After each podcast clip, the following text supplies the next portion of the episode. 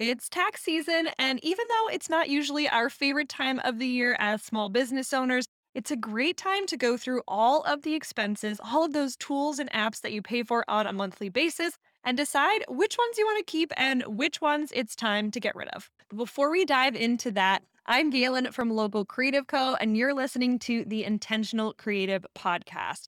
Make sure to subscribe and leave us a review if you enjoyed this episode to help more creatives like you find out about the show.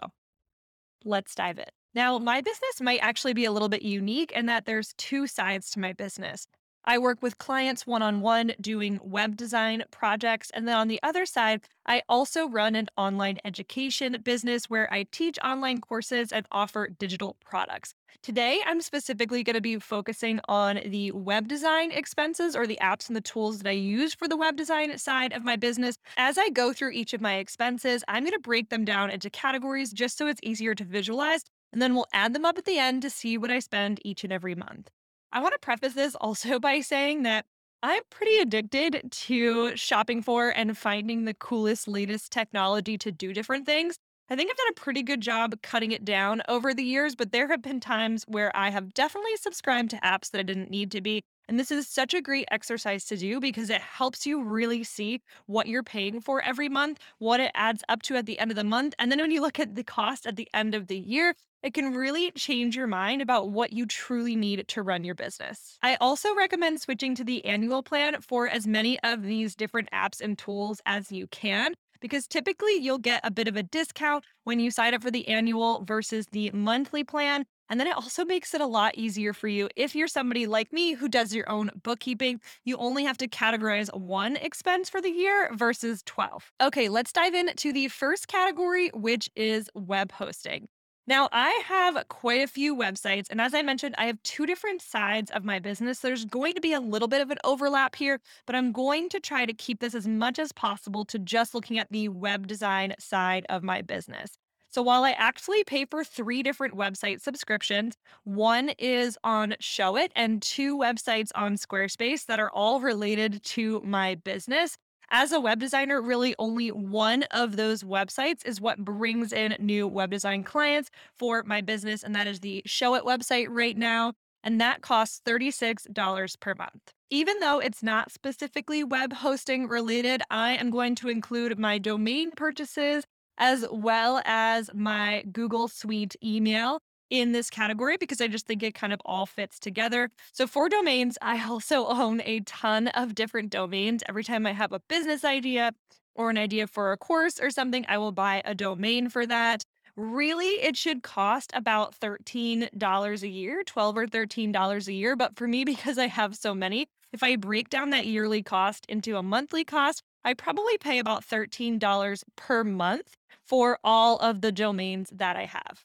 And since I use Gmail to host my business email, I do have to pay for that too. And I actually pay for four users for the different contractors on my team, including myself. And that ends up being $24 a month or $6 per person, which I think is a pretty great deal. I love having branded email addresses for myself and everyone else on my team because it looks and feels really professional when we're communicating with anybody outside of my organization. It also makes it super easy for me to add my team members to different apps that I'm using, and it keeps all the communication related to my business within those branded accounts.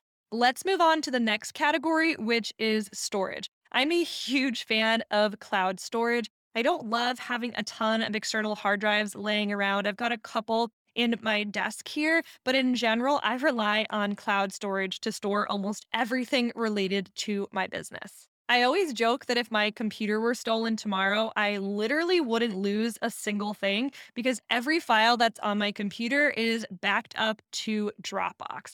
So right now I am paying about $17 a month for Dropbox. And then I also pay for Google Drive storage and I pay about $8 a month for that. So I pay for storage in two different places because I have, like I said, backed up every single file image, video, piece of content in my business, everything is backed up and synced to one or both of those places. At this point, I think I'm paying for close to two terabytes of cloud storage, which is a lot. So if you're just getting started in business, you definitely do not need to pay for this much storage. I've kind of upgraded it depending on my needs as my business has grown. The next category I called media because I wasn't exactly sure what to call this, but this includes Descript, which I use for all of my video editing. It includes Canva Pro, which I use all the time for pretty much all of my graphic design and elements that I'm creating for websites.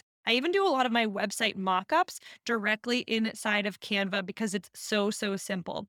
I used to pay for the entire Adobe suite, but I recently canceled my subscription because I didn't find myself using it anymore now that I rely so heavily on Canva. I will still purchase an Adobe subscription as needed if I have certain projects come up where I feel like I need to hop into Photoshop or where I have a file that I'm editing for a client in Illustrator. I still love those programs. Again, I just didn't see myself using it all the time, so I ended up canceling. Loom is the third app in this category, and I absolutely love Loom for recording videos that I can send to my clients, that I can add inside of my courses and programs to answer questions. It is such a wonderful tool, and it's only $10 per month. I believe at this point there's actually a free version of Loom too, where you can record up to five minute videos, which is amazing. But I use it so much and I am constantly recording videos to, like I said, answer questions or respond to client emails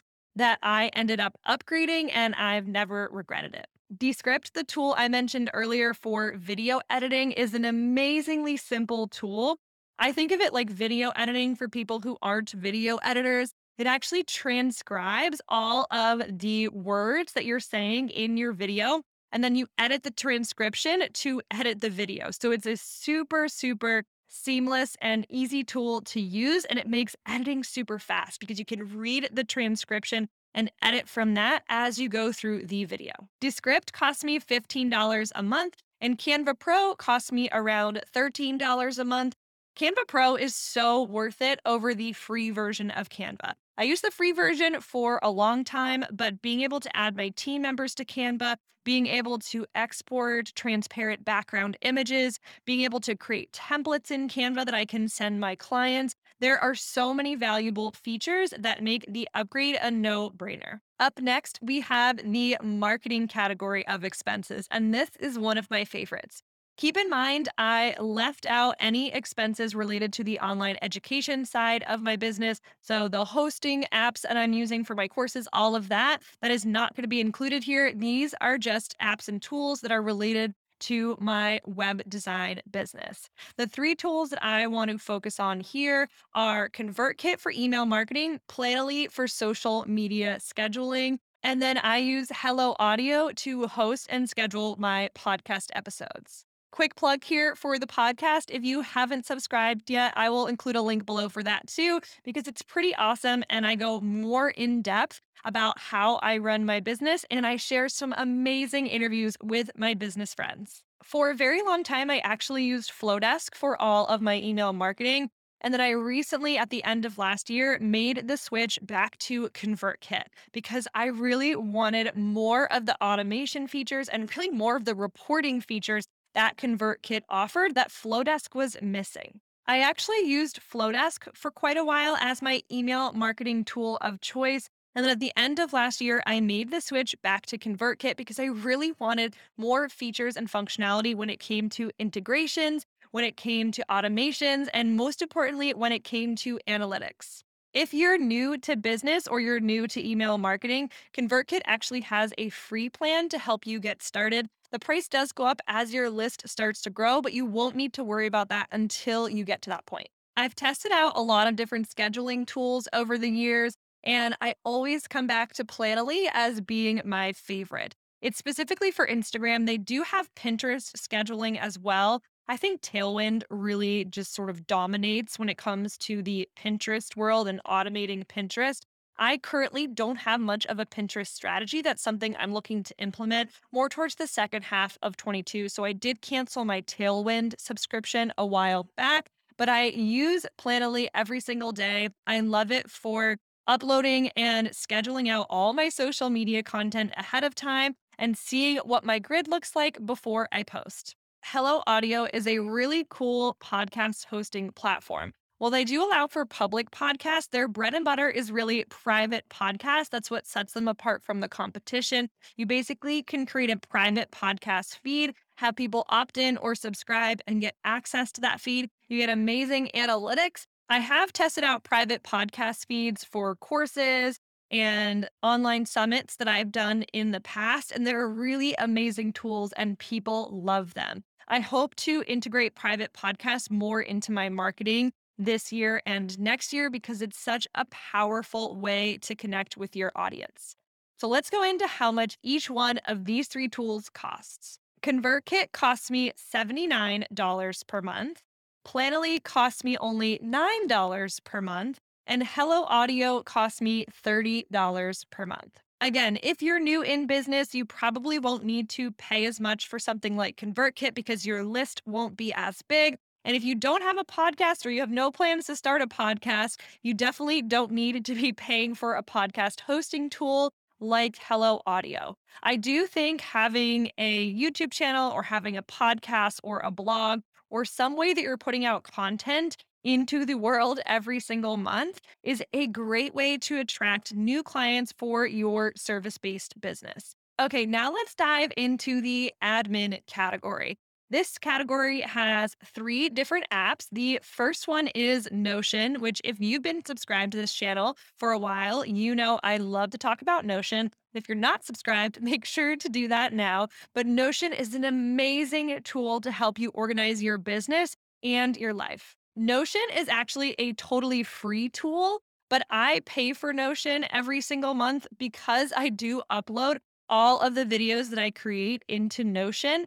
And I started to hit that point where I was going to run out of storage. I don't even think I ever did run out of storage. It's just such a nominal amount every year that I didn't even question whether I was going to be on the free plan or whether I was going to upgrade. So Notion cost me a whopping $4 per month when you break down that yearly or that annual cost into monthly payments. The next tool I have here is LastPass. LastPass is a really powerful tool that lets you store all the passwords related to your business and easily share them with your team. So instead of sending just a Word doc or storing them in a Google Doc and sharing that with your team, which isn't very secure, you can use LastPass instead. You give them access to LastPass and they're able to log in to different sites related to your business without actually seeing your login information. I pay annually for LastPass, but when I break it down monthly, it ends up being right about $3 a month. So, again, not really breaking the bank,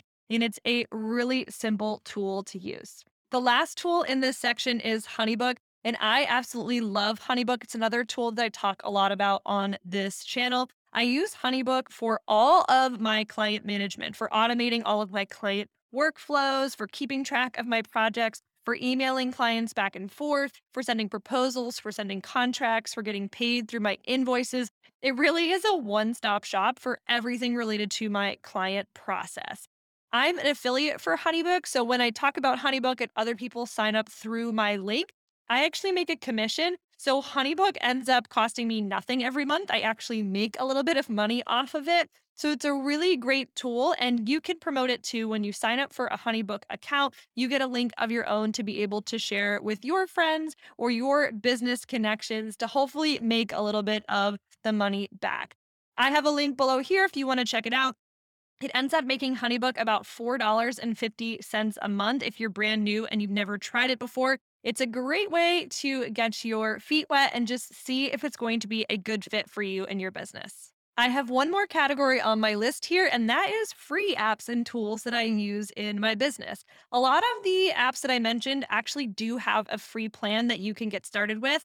I just ended up paying for them because I usually tried the free plan, thought it was awesome, ended up wanting more features and upgrading at a later point. I've been in business for a long time now. So if you're just starting out, I highly recommend just start with the free plan and see where it goes from there. In this category, I have Zoom, which you all know and love as the video conferencing tool of choice. I use Zoom for all of my client calls for I do a sales call and a strategy call with every single client that I work with. It's a really powerful tool 99% of the time, I don't pay monthly for it. There have been a couple times in the past where I've had to host larger meetings or where I have hosted longer meetings with multiple people.